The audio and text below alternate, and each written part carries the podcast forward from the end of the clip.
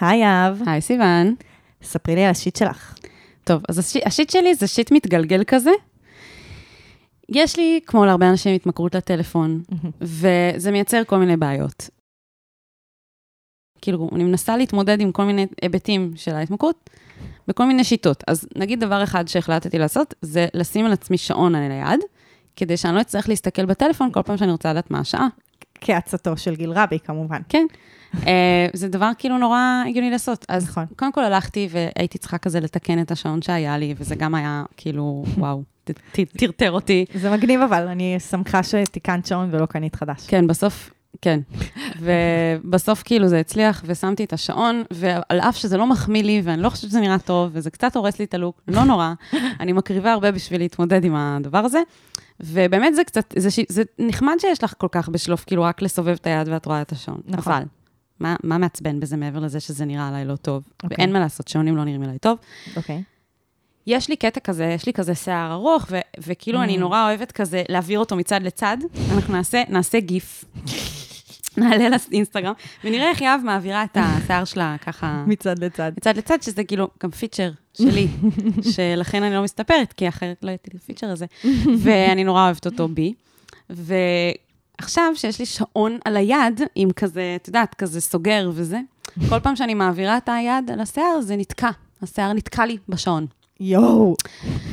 וכשכל פעם שזה קורה, כן. אני מקללת את, את כל הסיטואציה, את עצמי ואת הטלפון, כי הרי הטלפון אשם בכל זה מלכתחילה, בגללו אני צריכה לשים שעון.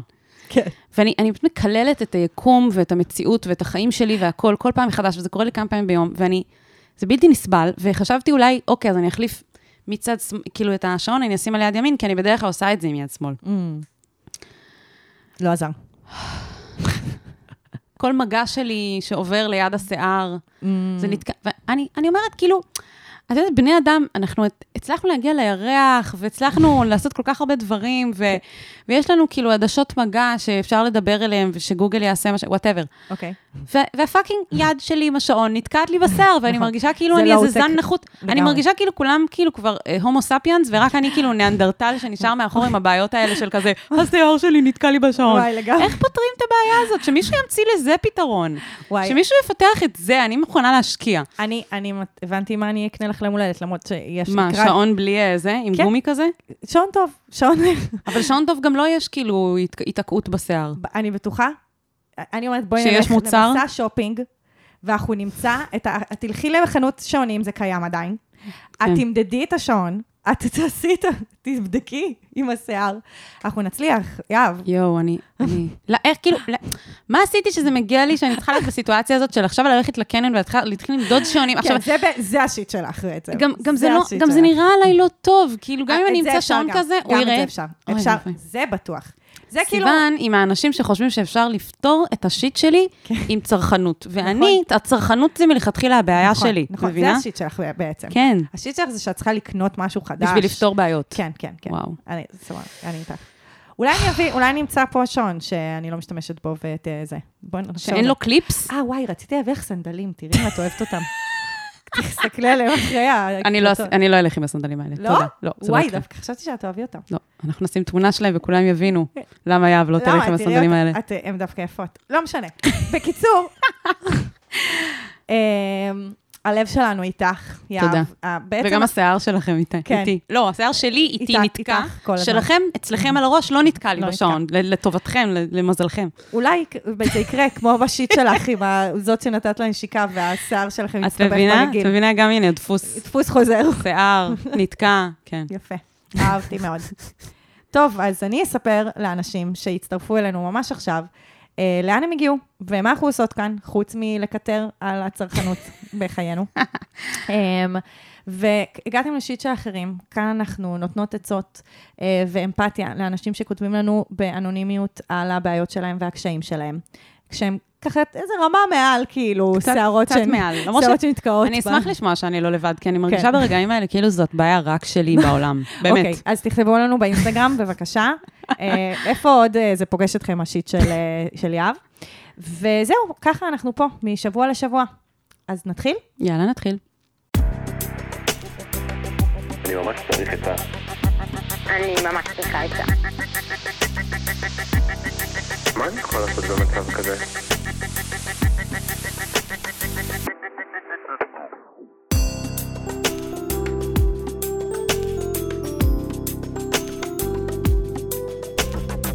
שיט של אחרים. אז קטרה, או קטרה, אנחנו נקבל על זה תגובות. כן, כשפית המים, בת 26. אז קודם כל, אני חייבת להרים קצת לשתיכן ולהודות לכן שעניתם לי על כל כך הרבה דברים שמעולם לא העזתי או ידעתי לשאול, אז באמת תודה רבה. בכיף. יש. עד גיל 22 הייתי מאוד תמימה לעולם יחסי המין, ובעיקר לכל הקשור לאיברי המין ספציפית. מה שגרם לי לחוות מערכת יחסים רעה, במרכאות, עם איבר המין שלי. מרוב שלא אהבתי את החלק הזה, הזנחתי אותו, וזה גרם לי להרבה בעיות רפואיות ומנטליות. אחרי כמה שנים וקצת ניסיון מיני שחוויתי עם בני זוג, הבנתי שאני רטובה. אפילו רטובה מאוד, ברמה של החלפת תחתונים מספר פעמים ביום, כי אני רגישה לחומר כלשהו בתחתוניות. בין אם זה במהלך סקס או סתם ביום-יום. הרטיבות הזאת גרמה לי לסלידה מאוד חזקה מהאיבר ולהרבה בעיות בכל מה שנוגע לאוננות ולסקס. אני או נגאלת מעצמי, או לא מרגישה במהלך חדירה בסקס. זה מרגיש כאילו שפכתי בקבוק שלם של חומר סיכה. פניתי לרופאי נשים לאורך השנים, וכששאלתי אם זה משהו רפואי, או מה אפשר לעשות בנידון, קיבלתי אך ורק תשובה אחת כל פעם. אין מה לעשות, מלווה ב- את צריכה להגיד תודה. אני באמת לא מרגישה שום הוקרת תודה על הדבר הזה. קשה לי לגעת בעצמי בגלל זה, קשה לי ליהנות או לגמור בסקס בגלל זה. זה מאוד לא היגייני ומגעיל, והתחושת רטיבות הזו היא לפעמים בלתי נסבלת ונוראית בעיניי. אז על מה בדיוק אני צריכה להגיד תודה? אני לא יודעת אם זה בעיה רפואית או שאני פשוט מגזימה. ניסיתי לחשוב על פתרונות בעצמי, אבל פשוט לא הצלחתי לפתור את הבעיה הזו. אני מאוד אשמח לשמוע את עצות הזהב שלכן. או, כיף. כפרה עלייך, כאילו, עצות זהב. לא כיף על מה שכתבת, אבל כיף שאת אומרת שיש לנו עצות זהב. כן. אז נתחיל uh, עם משהו שהוא לא עצת זהב, אבל כאילו בא לי to state the obvious, ופשוט להגיד, את לא צריכה להגיד תודה, מהמם. והרופאים האלה אה, עושים לך קצת גזלייטינג, בעיניי. גזלייטינג רפואי כזה, של תגידי תודה, אין, אין פה בעיה מה זה. אה, ואת לא מגזימה, אם, אם לך זה לא נעים, וזה לא טוב לך, ואת לא נהנית מזה, אז, אז זהו. וממש כאילו עצבן אותי לשמוע שאומרים לה, את צריכה להגיד תודה. לא, את צריכה להגיד תודה, זה באמת אמירה שיכולה להיות מעצבן, אבל אני רוצה לשים סימן שאלה על הרבה דברים, בזה שזה בהכרח בעיה. כאילו... כן, אבל אני, אני חושבת שכאילו, אה, יש פה מישהי שכאילו מקשיבה לגוף שלה, מהמם. ואז אחרים אומרים, לא, את, את לא... כן, את לא, טועה. אין ספק שיש בעיה כן. בעולם הרפואה, שלא נותנים מענה, וגם לא נותנים מענה רגשי, כי בעצם כן. אנחנו, מה שאנחנו הולכות לעשות פה עכשיו, זה לתת מענה רגשי, אפילו גם רפואי, אבל גם רגשי, ואני חושבת שזה גם, יש כאן איזו חוויית בדידות כזאת. כן, ש- בגלל שאומרים לה, כאילו, אין מה כן. לעשות עם זה, תגידי תודה. כן, אני- חשבתי שתתחילי בזה שכאילו, את לא לבד. את לא לבד, יש עוד המון נשים בעולם הזה שלא מרגישות בנוח עם הפוד שלהן, לא מרגישות בנוח עם ההפרשות שלהן, אה, נגאלות מההפרשות שלהן. באופן כללי, אנחנו, בני האדם, נגאלים מהפרשות. כן. נגאלים גם מזיעה, ומצרכים, ומרוק, וכאילו, זה, זה, ועוד יותר כשזה קשור כאילו לפוט, ויש בזה עוד מטען רגשי שלם. חברתי, בדיוק. תרבותי. אז גם התחושת גועל שלך, את, את לא לבד בה, ובאמת, זה חלק מאיזושהי תופעה חברתית, שהיא קשורה גם באמת באופן ש...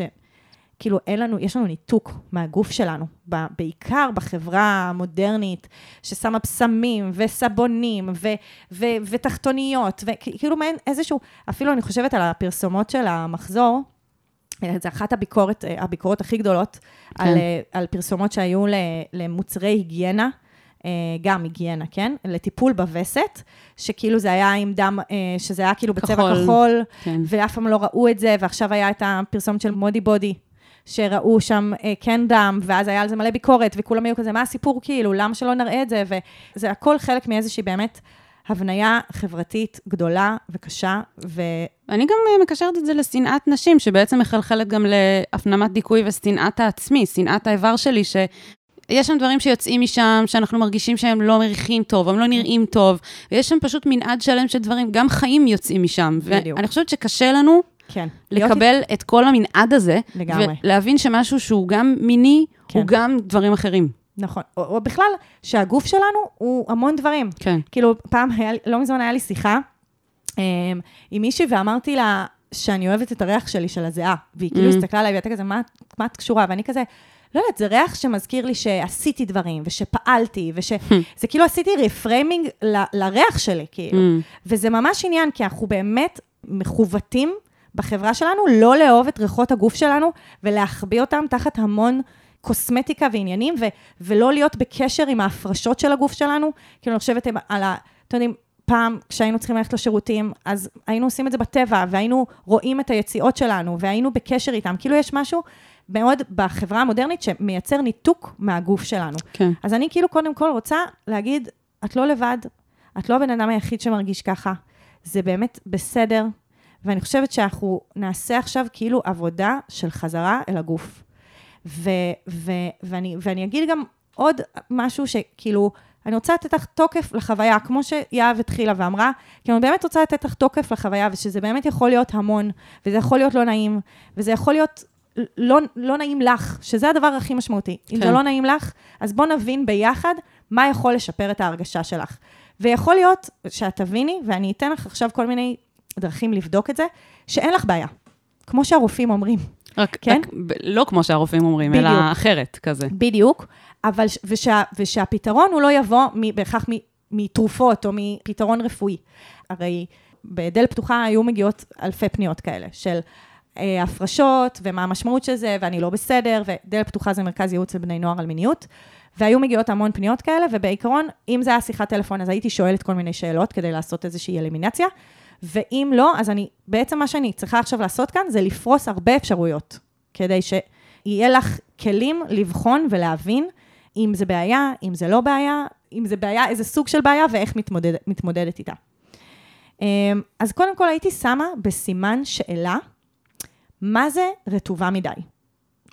כי אני לא בטוחה שזה באמת חריג מן הנורמה, ואני לא יודעת מה הרפרנס שלך. כאילו, אני לא מבטלת את החוויה שלך, ואת זה שאת מרגישה שזה יותר מדי, אני פשוט לא בטוחה שזה נכון, שזה באמת יותר מדי. זה גם קשור לניתוק הזה, שמרוב שאנחנו מנותק- מנותקים מהגוף, אנחנו גם פחות מדברות אחת עם השנייה על הפוד של אחת. ואז אנחנו לא בדיוק. יודעות כאילו אם, אם זה בגבול הנורמה בכלל. בדיוק, כלומר, איך את יודעת מה אמור להיות? ביחס למה? איך את מביאה את ההנחה לגבי הכמות שצריכה לצאת? יש הרבה נשים שגם לא כל כך יודעות שההפרשות האלה הן דבר טבעי, אני עוד רגע אכנס כאילו להפרשות האלה. אבל אני באמת גם רוצה לעשות רגע סדר ולהגיד שיש שני דברים שיוצאים מהפוט, מהנרתיק, אוקיי? יש את ההפרשות שיוצאות לאורך המחזור החודשי, אוקיי? ויש רטיבות שהיא חומר סיכוך, שקורה בזמן שאישה רטובה, חרמנית, אה, מגורה, אוקיי? מהמם. ובעצם, זה שני דברים שונים, אנחנו לא צריכות גם לדבר עליהם בכפיפה אחת, אבל חוץ מבהקשר, בפרספקטיבה הרגשית. כי בפרספקטיבה הרגשית, זה שתיהם בעצם הפרשות שיוצאות מהגוף שלי, אבל זה שני דברים שונים, ואת שניהם אני גם רוצה רגע לנרמל ולדבר עליהם. אז אני אגיד שהתייעצתי עם כל האמזונות. באמת, אני כאילו אמרתי, יאללה, בא לי כאילו לשמוע אה, עוד עמדות של עוד נשים שממש גם מתעסקות בזה. אני התייעצתי גם עם מיטל ביטון, שהיא מנחת אה, שיטת המודעות לפוריות ומחנכת למיניות בריאה, שכפי שאתם יכולים להבין, זה מאוד רלוונטי. התייעצתי עם יעל אלעד, שהיא גם כבר אה, הופכת להיות אה, יקירת הפודקאסט, נכון. שהיא מנחת אה, קבוצות וריטריטים ומעגלי נשים ומלווה תהליכי התפתחות בשדה המיניות. והתייעצתי, וגם נשמע ככה את ה, באמת את העצה שלה, עם אה, לירון יסמין, שהיא מטפלת בפסיכותרפיה גופנית, והיא מתמחה בעבודה רגשית עם בעיות גניקולוגיות, ומנחה למיניות בריאה. כלומר, מדהים. זה ממש, הרגשתי שבחרתי נשים זה באמת האמזונות. כן, ממש. והם עזרו לי ככה, כבר חלק מהדברים שעכשיו אמרתי, חלק הם עזרו לי קצת להבין ולפענח, אבל אני רוצה בעצם לקחת אותך באיזה, באיזשהו מסלול. אני רוצה להתחיל מלדבר בעצם על ההפרשות, ואחרי זה לדבר על רטיבות, אוקיי? ולהתחיל משם. כי קודם כל מעניין אותי לדעת אם יש לך איזשהו מעקב, אם זה קורה בזמנים מסוימים בעצם בסייקל. כי סביב ימי הביוץ, הגוף מייצר הפרשות שיש להן תפקיד חשוב. תפקיד ביולוגי, כן. ממש בפוריות ובשמירה על חומציות נכונה בנרתיק, ובאמת יכולות להיות הפרשות מוגברות ברמה של שלוליות בתחתונים, בלופים כשעושים פיפי, ויוצא גם עוד הפרשות. אה, יש ממש ימים שזה הגיוני שזה יקרה בהם, ושיהיה בהם יותר הפרשות. חשוב לי שנייה לנרמל את זה ולהגיד לכולן, כאילו, אם לומדים את השיטה למודעות לפוריות, אז ממש גם מתיידדים עם וואי, ההפרשות וואי, האלה. ממש, ממש. כי את ממש לומדת שהמרקם שלהם מספר על איפה את נמצאת בחודש, והצבע שלהם. ומה התפקיד של זה? בדיוק. יש אפילו, במהלך החודש, יש זה, זה אמור להיות כאילו אה, לעזור יותר. לזרע להיכנס יותר, לסחוט נכון. יותר בקלות פנימה. נכון. כאילו, זה ממש... כן, יש לכל דבר הסבר, וכשאת גם לומדת את הפשר, את גם מפתחת איזושהי קרבה לזה, ואת מפתחת מערכת יחסים עם זה.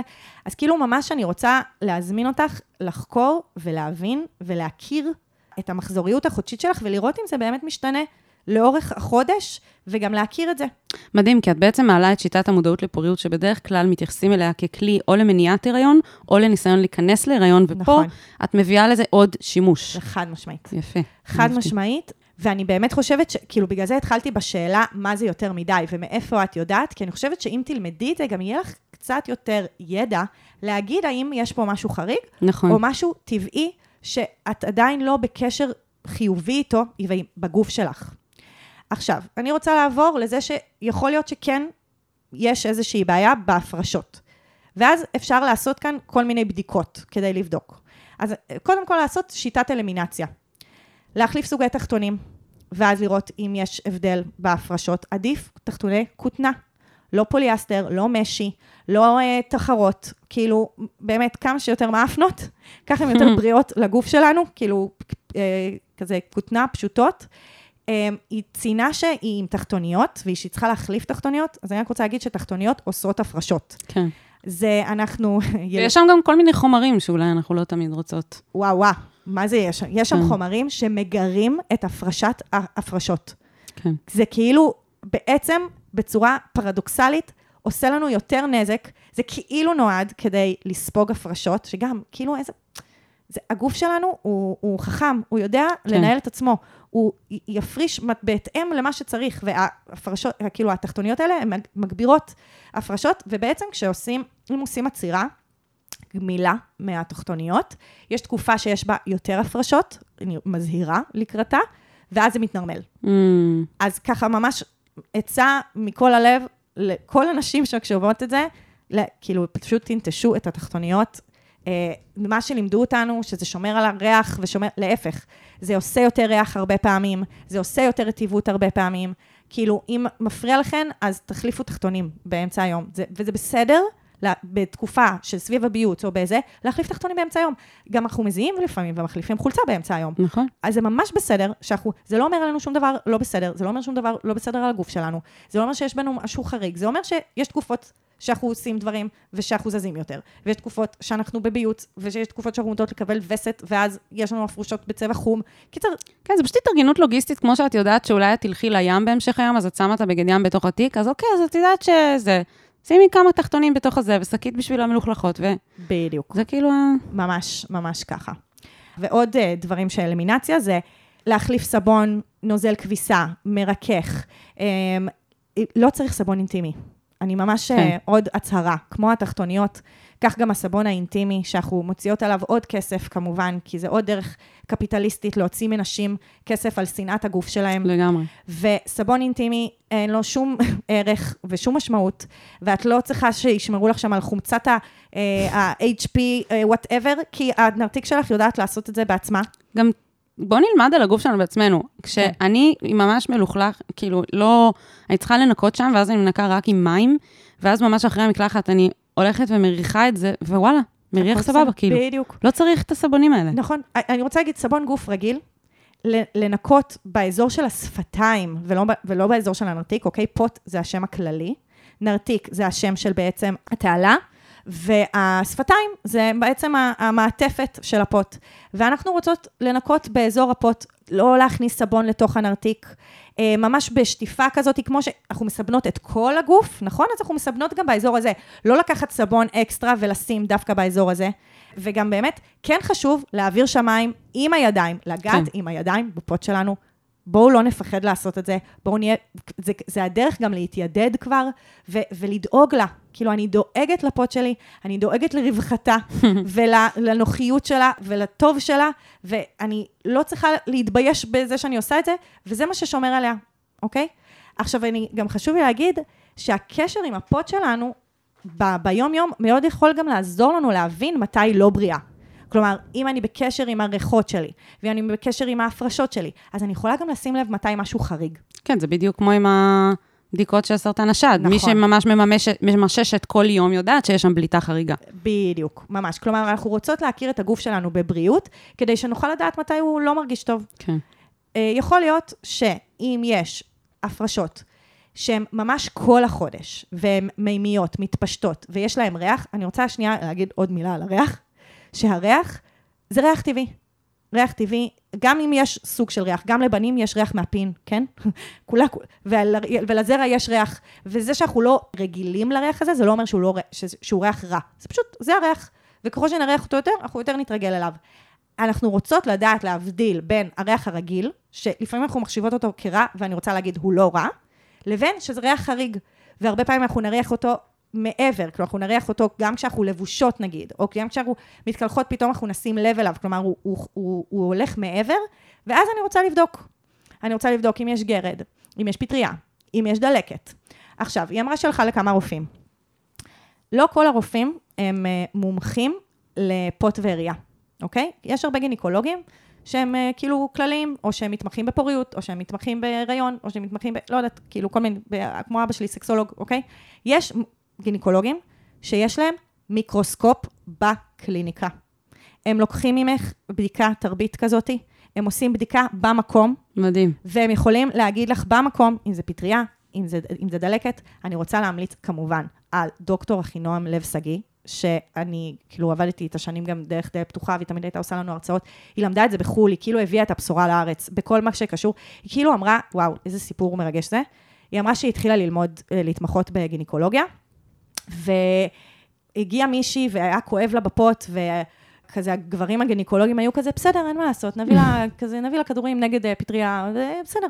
ואז היא כאילו אמרה לאיזה רופא, תגיד, אם היו תופסים לך בביצים, בלי לשחרר במשך שעות על גבי שעות, במשך ימים על גבי ימים, אתה גם היית פשוט כאילו אומר, יאללה, כאילו הכל בסדר? ואז היא הלכה ולמדה את זה, והיא באמת למדה שיש סוגים שונים, ושאם נדע לאבחן את זה, אז נדע גם לתת לזה מענה, והיא כזה ממש מומחית מספר אחת, ותסתכלי גם באתר שלה, כי היא ממש גם יכולה לפרט על כל מיני דברים, ואת תוכלי גם לעשות את איזשהו מיפוי בהקשר הזה. ואני אגיד גם שיש מחלות מין שיכולות לגרום להפרשות בריח מסוים, אה. לדלקת, לזה, ובגלל זה מומלץ גם לעשות בדיקות למחלות מין. כאן אני באלימינציה, כן? יכול להיות שכל הדברים האלה לא רלוונטיים אליה, ובכלל אין לה ריח ואין לה זה, ואין, והכל סבבה, וזה כאילו גם ידע לשירות הציבור. כן. של אה, בדיקות למחלות אה, מין, זה חשוב להגיד שזה גם דם וגם שתן. אה, בכלל במרפאת לוינסקי, הדבר המגניב שהם עושים, זה שהם עושים איזשהו תשאול על הפעילות המינית שלך, ובהתאם לפרקטיקות המיניות שלך, הם גם ייתנו את הבדיקות הרלוונטיות. כן. כי לפעמים גם צריך לעשות uh, משטח בגרון, ולפעמים צריך לעשות, כאילו, ממש מעבר לבדיקות דם ושתן, וגם אפילו לפעמים כשהולכים לרופאים רגילים, הם נותנים רק בדיקות דם, והם שוכחים נכון. לתת את השתן. גם במרפאת לוינסקי הם גם עושים בדיקות של פי הטבעת, והם נכון. עושים יותר כולל. וגם זה המקום לציין שבשנה האחרונה נפתחו עוד סניפים. יש גם בירושלים, גם בבאר שבע וגם בוולפסון, מדהים. שזה מדהים. מדהים. אז כאן אני כאילו מסיימת את section ההפרשות, שההפרשות, כמו שאמרתי, הן בעצם קשורות למחזור החודשי, לביוץ, לווסת וכולי, וזה היכרות ואלימינציה ולהבין. וההפרשות האלה, הן נועדו באמת כדי לשמור על החומציות של הגוף שלנו, אה, לשמור על ההיגיינה, להוציא אה, גורמים זרים, כמו בשמים למיניהם וכל מיני דברים כאלה. יש פרק מדהים בבול טייפ, שהיא כאילו הולכת לעשות איזה טיפול בפות שלה, וחוטפת כאילו דלקת היסטרית, בגלל שהיא הלכה לטיפול אה, קוסמטי כזה יואו. גרוע ברמות. אז, אז כאילו, זה, זה בהקשר של ההפרשות. ועכשיו אני כאילו רוצה רגע לדבר על הרטיבות, שבעצם יכול להיות שיש רטיבות בזמן מיניות. ו, ו, ונכון, באמת נורא קשה לשמוע שהרופאים אמרו, תגידי תודה. אבל אני כאילו רוצה להגיד למה בעצם יכול להיות שהם אמרו, תגידי תודה, כי יש המון נשים שסובלות מחוסר רטיבות כן. בנרתיק. וזה באמת איזשהו אמ, קושי שגם נשים מתמודדות איתו, אולי אפילו יותר, כי זה הרבה פעמים חוסר איזון הורמונלי וכולי. והם כאילו מגיעים עם החוויה הזאת, אני כאילו אמפתית באיזושהי רמה. כי פשוט הרופאים רואים את התמונה הכוללת של כל, כל נכון, ה... של כל הפניות אליהם. ואז הם מסתכלים ואומרים, טוב, כל כך הרבה סובלות מחוסר רטיבות, שמי שמקבלת יותר, זה... בדיוק. כן. אז אני כאילו בעצם רוצה להגיד, עכשיו אנחנו מגיעות לאיזשהו מצב שאם אין אף בעיה רפואית, ובעצם יש היכרות עם זה שכן, אני רטובה כשאני נרטבת, כשאני מגורה, וזה ביטוי כאילו של הגוף שלי ושל החיות שלי ושל התחושות שלי בתוך הגוף, אני יכולה לעשות כאן איזשהו reframing. אבל הוא לא יכול לקרות מבלי שתצרי קשר עם הפוט שלך, ממש. מדהים. עם, כאילו את... ו, וזה כל כך משמעותי להתיידד איתה ולהיות בקשר איתה ולעשות איתה שלום. גם זה כמו שחשוב להתיידד עם הגוף שלנו באופן כללי, או עוד איברים שיש לנו קשיים איתם, כי בסוף, אם זה לא בעיה רפואית, זה לא הולך להשתנות. כן. ואין סיבה שזה ישתנה, ואז זה פשוט אומר שזה חלק ממי שאת, ואם זה חלק ממי שאת, אז יש לך שתי אופציות, או להיות עם זה בקושי, או להשלים עם זה. נכון. אז כאילו, אז, עניין של... אז, אה, אז אני אגיד שיעל אלעד עושה סשנים של יוניטציה, שזה כאילו מדיטציה של היכרות עם הפוט שלך. אנחנו גם נשים לינק ב, אה, בתיאור הפרק, אה, שזה ממש ככה היכרות ראשונית, ויעל, כאילו כשהיא נתנה לי את זה, היא אמרה, אני כן ממליצה לעשות לזה עיבוד, אז גם אם נגיד את לא הולכת לספציפית כזה סשן עם יעל, אז אחרי שאת מקשיבה ביוטיוב, אה, לעשות רפלקציה, לכתוב את הרגשות שעולים, לתת לזה מקום, כי, כי יש משמעות גם לתת לקושי ולגועל, ול... כן. כאילו, זה לא יקרה בבת אחת, זה לא יהיה כזה, תאהבי את הפוט שלך, וכזה, אופ, זה יקרה. זה באמת תהליך. נכון. אז, אז באמת, לשים עליה יד, לצייר אותה, לעבד אותה. Um, אני עם לירון, שעוד רגע נקשיב להקלטה שלה, עשיתי uh, סדנה שקוראים לה פוט פוזיטיב, ואנחנו uh, פשוט פיסלנו uh, פוט, לא כאילו בהכרח שלנו, אבל פיסלנו פוט מפימו, ויש לי אותה פה. איך היא אוהבת, כן. איך היא אוהבת. יש מלא פוטות מפימו מסתובבות כאן ב- בכל הבית. בבית. כן, בדיוק, אפשר לצלם את זה בשביל הפרק. נכון. וזה כאילו באמת איזה דרך לייצר קשר, היא אפילו, לירון נתנה לנו שיעורי בית. תסתכלו לפני זה בפוד שלכם, תראו איזה רגשות אה, עולים אצלכם, כאילו ממש, אני באמת חושבת שזה באמת משימה שיש לנו לעשות, שהיא מאבק בפטריארכיה, לגמרי. ואיזושהי קבלה של הגוף, ש, שנורא חשוב אה, שנעשה אותה. ואני גם חושבת שהיא כבר התחילה. שזה נכון. מה שאנחנו הרבה פעמים אוהבות בפניות. נכון. התחלת איזשהו תהליך של לעשות, להשלים ו- ולהתיידד עם הפוד שלך, ועכשיו את בעצם מבקשת עזרה להמשיך במסע הזה. נכון. אז אה, אז אני מדהים. רוצה לסיום להקשיב uh, ללירון. אני נורא אהבתי את הדרך שהיא התבטאה, ואפילו הטון דיבור שלה, באופן שהיא דיברה על הדברים. אז בואו נשמע את זה. היי יוש, טוב. אה, אז זה כאילו הודעה נורא מעצבנת, מה שהרופאים אמרו, צריכה להגיד תודה. אבל אם רגע נוציא מזה את, ה... את העוקץ, יש פה באמת הזדמנות להכרת תודה, כי היא חווה המון המון גועל מהפוט שלה, אה, ועל מנת להתיידד עם הפוט שלה, היא חושבת שהיא צריכה לפתור את הבעיה, אבל בעצם יש פה הזדמנות למשהו הפוך. במידה והיא תקבל את הפוט שלה כפי שהיא, אמ, ותעריך ותחפש את היתרונות שיש ברטיבות, אה, שלטענתה הם רטיבות יתר, אה, אז היא תוכל להתחיל ליהנות מהיתרונות של זה. אז יש פה תהליך עמוק שצריך לעשות עם לאהוב את האיבר מין שלי כפי שהיא. אפשר uh, לנרמל את זה ולהגיד שלכל אחת יש בעיה אחרת. יש מישהי שיש לה בעיה של uh, היעדר רטיבות, או מישהי שמתוסכלת מהנראות של הפוט שלה, או מישהי שמפחדת מהריח של הפוט שלה, וכל אחת צריכה לעשות את העבודה עם עצמה כדי לקבל את הפוט שלה כפי שהיא. עכשיו, אני לא יודעת אם זאת בעיה רפואית, רטיבות יתר, אני חושבת שזה פשוט ה... המגוון שלה, זאת אומרת, זה, זה מה שהגוף שלה מייצר, אה, אבל יכול להיות שברגע שהיא תקבל ותוקיר תודה, לא כי וואו, איזה כיף לך את רטובה, להוקיר תודה כי זה פשוט הפוט שלך.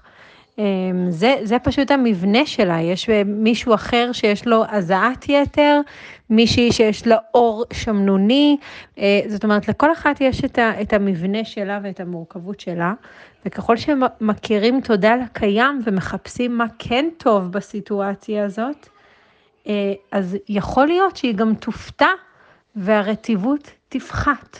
אי אפשר לאשש את זה מדעית או, או לתת פה איזושהי תוצאה ישירה, אבל זאת אופציה. Um, הרבה פעמים הגוף uh, מחצין דברים על מנת שנוכל לראות מה, מה יושב שם מתחת לפני השטח, ויכולה לעשות חקירה רגשית פנימית עם עצמה, של מה זה בעצם הרטיבות הזו. ברמה המקצועית, uh, פנו אליי כבר נשים לגבי הנושא הזה, זאת אומרת, היא לא היחידה. אז זה כן תופעה שיש לחלק מה, מהאנשים בעולם, שאין להם איזשהו אה, פתרון מובהק ומיידי לדבר הזה, וקבלת הקיים והכרת תודה ולעבוד עם מה שיש, זה, זה הדבר הכי טוב שהיא יכולה לעשות.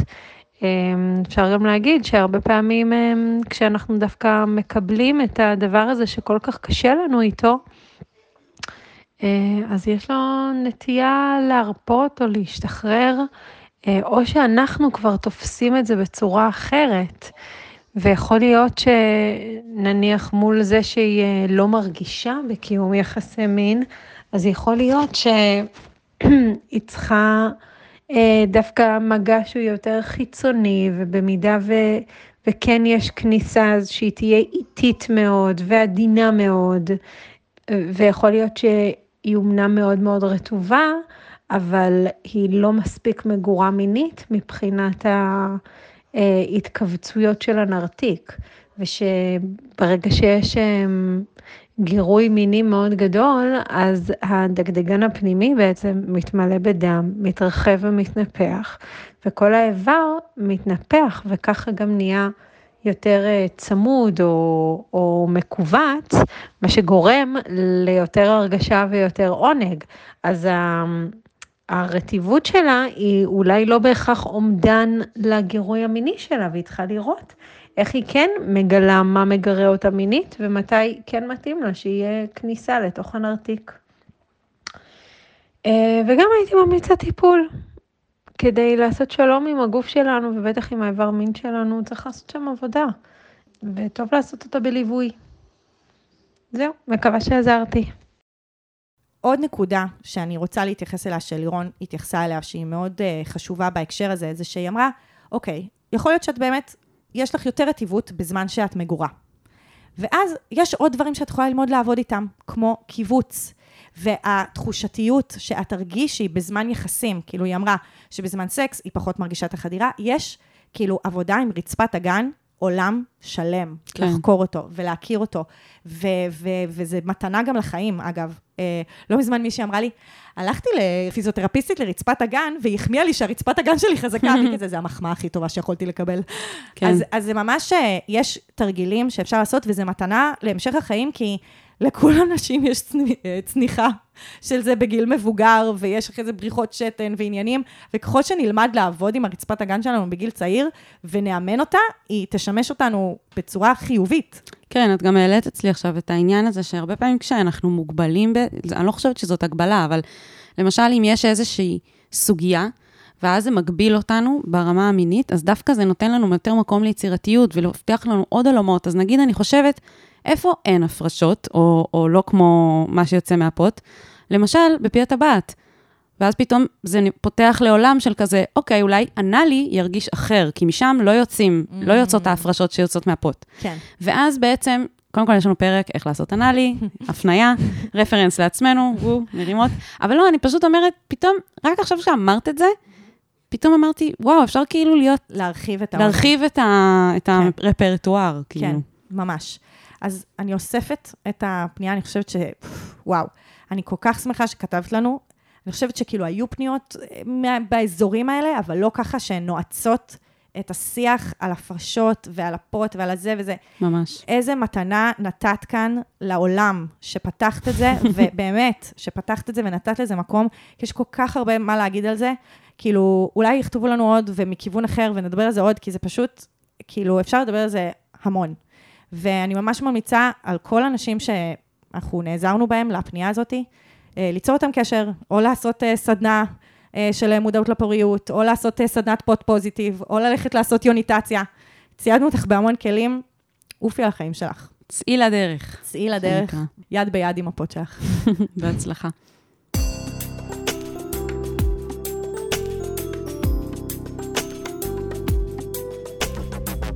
של אחרים. אז הפנייה השנייה שלנו היא מאריך פרום, בן 21. החברה הכי טובה שלי וחבר ממש טוב שלי נפרדו לפני חודשיים, אחרי קשר של שלוש וחצי שנים. מאז השחרור שלנו לפני שנה, אנחנו גרים יחד בדירת שותפים עם עוד שישה, וכולנו חברים ממש טובים. נשמע מוזר, אני יודע, אבל הכל מאוד מתוקשר ובמסגרת בחירה בחיים ובקשרים בין אישיים אלטרנטיביים. לפי דעתי, הקשר שלהם בחודשים האחרונים נהיה כבר לא בריא, ולכן בעיניי הבחירה בפרידה הייתה חשובה וחיובית, וגם שיקפתי את זה לשניהם. אני אגיד שאני אדם עם הרבה יכולת ורצון להיות עם ובשביל אנשים ממש ממקום של אהבה, וגם עם המון כלים לתקשורת בריאה, שבנושא הזה, דרך אגב, למדתי מכן ים. ייי.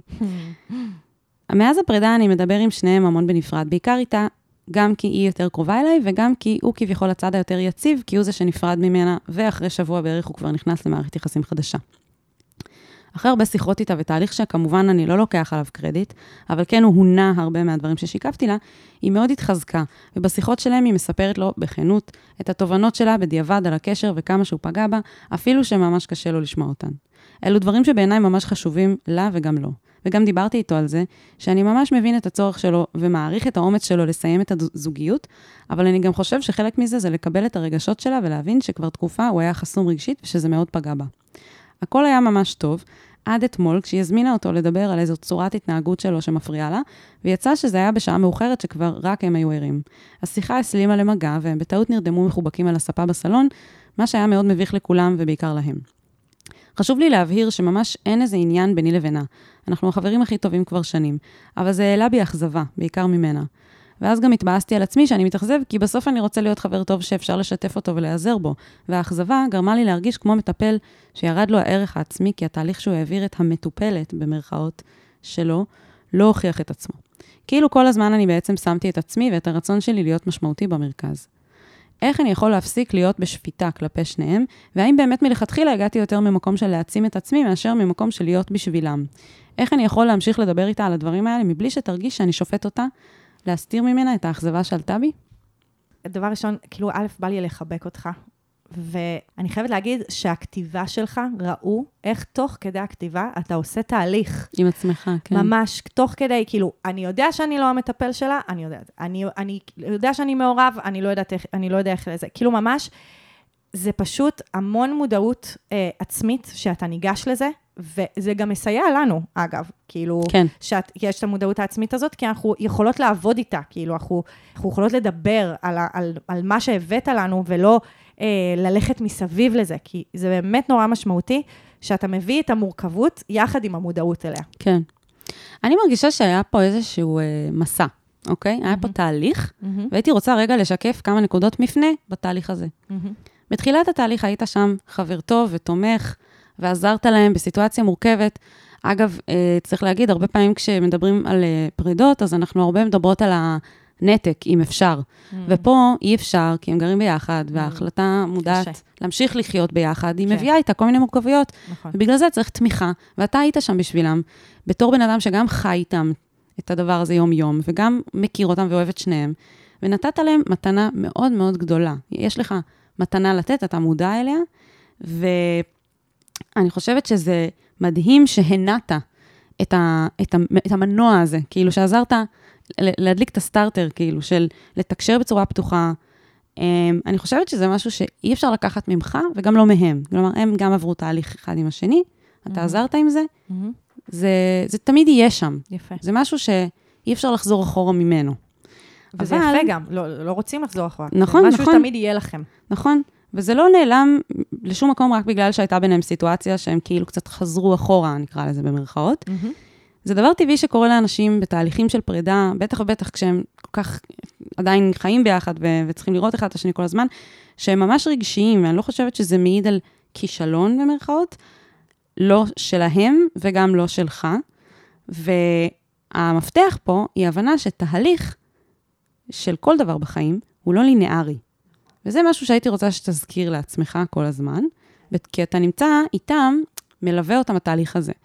והייתה פה איזושהי נקודת מפנה, כמו שאמרתי, בתהליך שהוא לא לינארי, שבו גם היה איזשהו צעד אחורה שלהם, כן, אבל היה יותר רילפס. חשוב מזה, מהמם. כן, הייתה נקודת מפנה במה אתה יכול לתרום להם. Mm, בהתחלה תרמת להם המון, עזרת להם להניע את התקשורת. בשלב מסוים, התקשורת כבר התחילה לקרות. הם דיברו, הם היו כנים, היו פתוחים, יופי, מדהים. יכול להיות שבאיזשהו שלב, כבר פחות היה צריך אותך שם. מהמם. או אולי מעכשיו, כן. או מתישהו בקרוב, כבר פחות יהיה צריך אותך. לא פחות כאוזן קשבת וכתומך, אבל פחות כמתווך, מהמם. פחות ככאילו ללמד איך לתקשר וכל מיני דברים כאלה. ויכול להיות שעכשיו הגיע הזמן אה, לקחת צעד אחורה, עדיין להיות שם בשבילם אם הם רוצים אוזן קשבת, עדיין להיות גורם תומך שהם יודעים שניהם שאתה אוהב אותם ובעדם, מה שנקרא. רק Mhm. העובדה הזאת, כן? מהמם. שהם גרים עם חבר שיודע, שהם יודעים כל אחד שהוא בעדם. רק זה בפני עצמו, לא, לא, זה לא צריך לעשות שום דבר, וזה כבר שמת את זה שם וזה יהיה שם. ויכול להיות שהגיע הזמן פשוט לקחת אה, צעד אחורה ולהגיד, הנה, נתתי את מה שנתתי, ועכשיו סיימתי, כאילו סיימתי לתת את זה. כן. אני מסכימה עם כל מילה. אני חושבת שאפשר רגע לדבר על ההתמקמות שלו, מהמם. ו- ולדבר על, על המצב הרגשי שהוא נמצא בהתמקמות שלו. א', אני רוצה להגיד שאיזה מדהים שיש לה חבר כל כך טוב כמוך, שאכפת לו, והוא עוזר לה, ותומך בה, והלוואי שלכולנו היה כאלה חברים שהם מעורבים, ושכיף, ושכיף להם לעזור, ושאכפת להם, וש, וחשוב להם, כאילו זה מדהים. כן. ובאמת, המעורבות הרגשית שלך, א', היא גם מאוד קשורה כזה, גם לכמה אתה בתוך זה. כאילו, בעולם שאתם לא בקומונה, הרילפס הזה, היא מספרת לך עליו, אתה לא רואה נכון. את זה מול העיניים, אתה לא חווה את זה. כלומר, אני רוצה להיות גם בחמלה אליך ולמעורבות הרגשית שלך בתוך הדבר הזה, אתה מושקע בזה, כי זה גם הסטינג שבו הדבר מתקיים. נכון. אז זה נורא קשה להישאר אה, כל כך מנותק רגשית, כשאתה כל כך מושקע רגשית ב- בעזרה הזאת. ואתה מבין את זה גם, כשאתה כותב את זה, אתה, זה מה שאהבתי, שכשכתבת את זה, הבנת שיש פה איזשהו מחיר שאתה משלם בזה שאתה כל כך מעורב, ואז המחיר שאתה משלם, כבר גם הם בעצם קצת אה, סובלים מזה. כאילו, את, כולכם סובלים קצת מהסיטואציה הזאת, כן. שאתה כל כך מעורב רגשית. ואני רוצה לדבר על זה שלפעמים, כחברים, וכאנשים שאנחנו רוצים לעזור, זה, אה, העזרה שלנו זה אה, בעצם אה, מיכל מתכלה. ולפעמים הוא צריך מילוי מחדש, ולפעמים הוא צריך הפסקה, ולפעמים, כלומר, אנחנו יכולים להיעזר באנשים עד גבול מסוים, כי מעבר לגבול הזה, הם באמת הופכים להיות over. כלומר, זה לא קורה רק לך, זה קורה להרבה אנשים, שברגע שאנחנו נעזרים רק בבן אדם אחד, כי זה נשמע ש...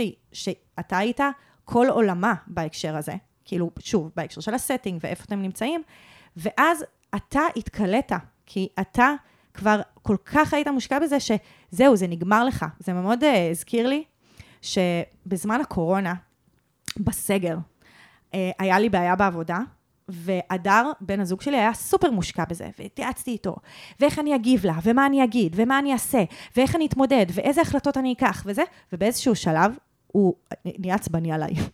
כאילו, הוא היה קצת חסר סבלנות. ואז עצרנו רגע, הסתכלנו על זה, ואז אמרנו, אוקיי, הוא שחוק מדי, הוא היה יותר מדי עם הקושי הזה, זה, זה קשה לו, הוא לא יכול להתמקם פה יותר.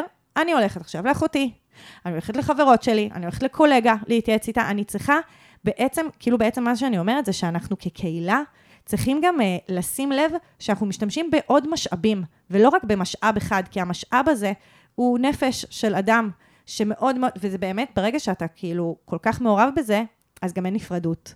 כן. ואז אתה מרגיש שהכישלון הזה זה הכישלון שלך. שלך. בדיוק. כאילו, יש משהו בזה שכשכל כך נעזרתי בהדר, הוא כבר הרגיש שזה הבעיה שלו. וזה לא נכון, זה לא הבעיה שלו. וזה לא עשה לנו טוב בתוך הקשר, שאני ממשיכה להיעזר בו. ולפעמים צריך לדעת לעשות את הקאט הזה, וזה לא אומר שאתה, אין לך כוונות טובות, וזה לא אומר שאתה לא תרצה לעזור בהמשך, וזה לא אומר שגם אתה לא תעזור בדברים אחרים.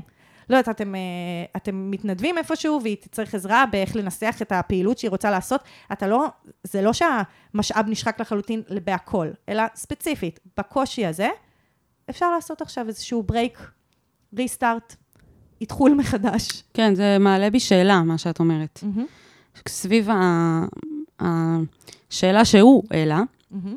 הוא שאל איזושהי שאלה שגם מראה על הרבה מודעות עצמית, וגם בעיניי היא מפתח כאן להבנת העצה שאת עכשיו נתת. הוא שאל, האם באמת מלכתחילה הגעתי יותר ממקום של להעצים את עצמי, מאשר ממקום של להיות בשבילם?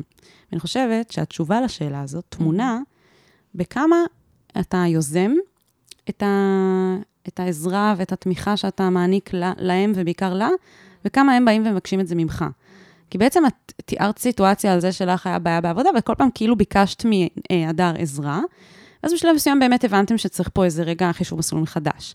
ואני רוצה לשאול אותך, כי אני לא יודעת את התשובה הזאת, אני לא יודעת את התשובה לשאלה הזאת, האם בשלב הזה היא ניגשת אליך ויוזמת ומבקשת עזרה, או שזה כבר הגיע למצב שאתה כל כך invested, שאתה יוזם את השיחות, שאתה אה, מתערב גם כשלא, כשאולי לא כל כך ביקשו, וזה יענה לך גם על השאלה של אה, האם אני רק פה בשביל לשים את עצמי במרכז, או האם מבקשים ממני כל הזמן עזרה, וזה הגיע לאיזשהו, הגיעו מים עד נפש, וצריך רגע לעשות אה, כן, איזה יפה. רגיעה. יפה. שזה גם בעצם, עוד פעם, שיח על גבולות. כן. כאילו, של שניכם, אגב, גם שלך מולה, אם היא זו שכל הזמן חוזרת ומבקשת את העזרה, אז אתה צריך להגיד לה באיזשהו מקום, אני אוהב אותך, אכפת לי, אבל אני צריך קצת הפסקה מהמעורבות שלי. ומהצד השני, יכול להיות שהיא צריכה לשים לך גבולות. אם אתה מגיע ועוזר, והיא יכולה להגיד לך, תקשיב, עזרת, זה היה שירות מדהים, אני עכשיו צריכה להתמודד לבד. ולפעמים זה מזין אחד את השני. יכול להיות שאם פשוט תיקח צעד אחורה, ולא, אם, זה, אם באמת אכן אתה זה שקצת יותר יוזם, יכול להיות שברגע שתפסיק ליזום, גם באופן אורגני, היא גם לא תפנה אליך, ואז פשוט, לא, בעוד, כאילו זה יהיה טבעי כזה, לגמרי. הצעד אחורה. לגמרי. אז אה, אחלה, אחלה של פנייה. כאילו, אני חושבת שהרבה אנשים יכולים להתחבר אליה, ויש לכם באמת סיטואציה מאוד מיוחדת כן. אה, בהקשר של, של האופן שבו אתם גרים, שיש לכם התמודד, אקסטרה התמודדות. אני חושבת שיש משהו נורא יפה ב...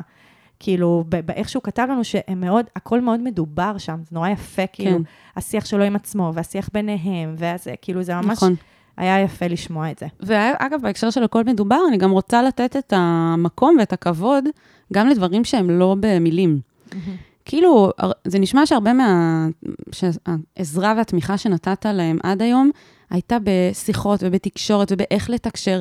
ודווקא אני חושבת שהצעד אחורה הזה, אם כדאי שהוא יקרה, וזה באמת, אה, זה דברים שאתה תדע ממש טוב אה, לענות עליהם, אה, יכול להיות ששווה באמת לעשות פחות שיחות, אבל כן להמשיך להיות דמות כזאת שנותנת את החיבוק כשצריך, יפה. שנותנת את המבט הא- האמפתי, שלא לא, לא בהכרח הכל תמיד חייב להיות שיחות, פשוט אפילו נמצא שם בנוכחות חומלת, כן? מהמם. נוכחות לא שיפוטית. זה, יש מלא דברים שהם לא מילוליים, שיכולים להמשיך לתת את התמיכה, גם בלי להיות invested ברמה שהיית עד עכשיו. מהמם, ממש. אז אה, מלא בהצלחה לך ולשניהם, נכון. ונשמח לשמוע מה, מה יתפתח. נכון, אז יהב, תספרי לאנשים שמקשיבים לנו, אם הם רוצים לקבל גם עצה, מה הם צריכים לעשות. אז בעצם יש לנו פה בתיאור הפרק, איפה שאתם לא שומעים את זה, את הטופס האנונימי, שאתם יכולים לפנות אלינו בעזרתו. אה, אותו טופס גם נעוץ בפוסט בפייסבוק, בקבוצה שלנו, שיט של אחרים, עצות לחיים עצמם. בואו תצטרפו לקבוצה, בואו תעקבו אחרינו באינסטגרם, ממש כיף שם, אה, ותדרגו אותנו חמישה כוכבים, איפה שאתם לא שומעים את זה. סלאם טאק. יאללה, שיהיה אחלה של יום. יאללה. יאללה, ביי. אני ממש צריך את ה... אני ממש צריכה עצה. מה אני יכול לעשות במצב כזה?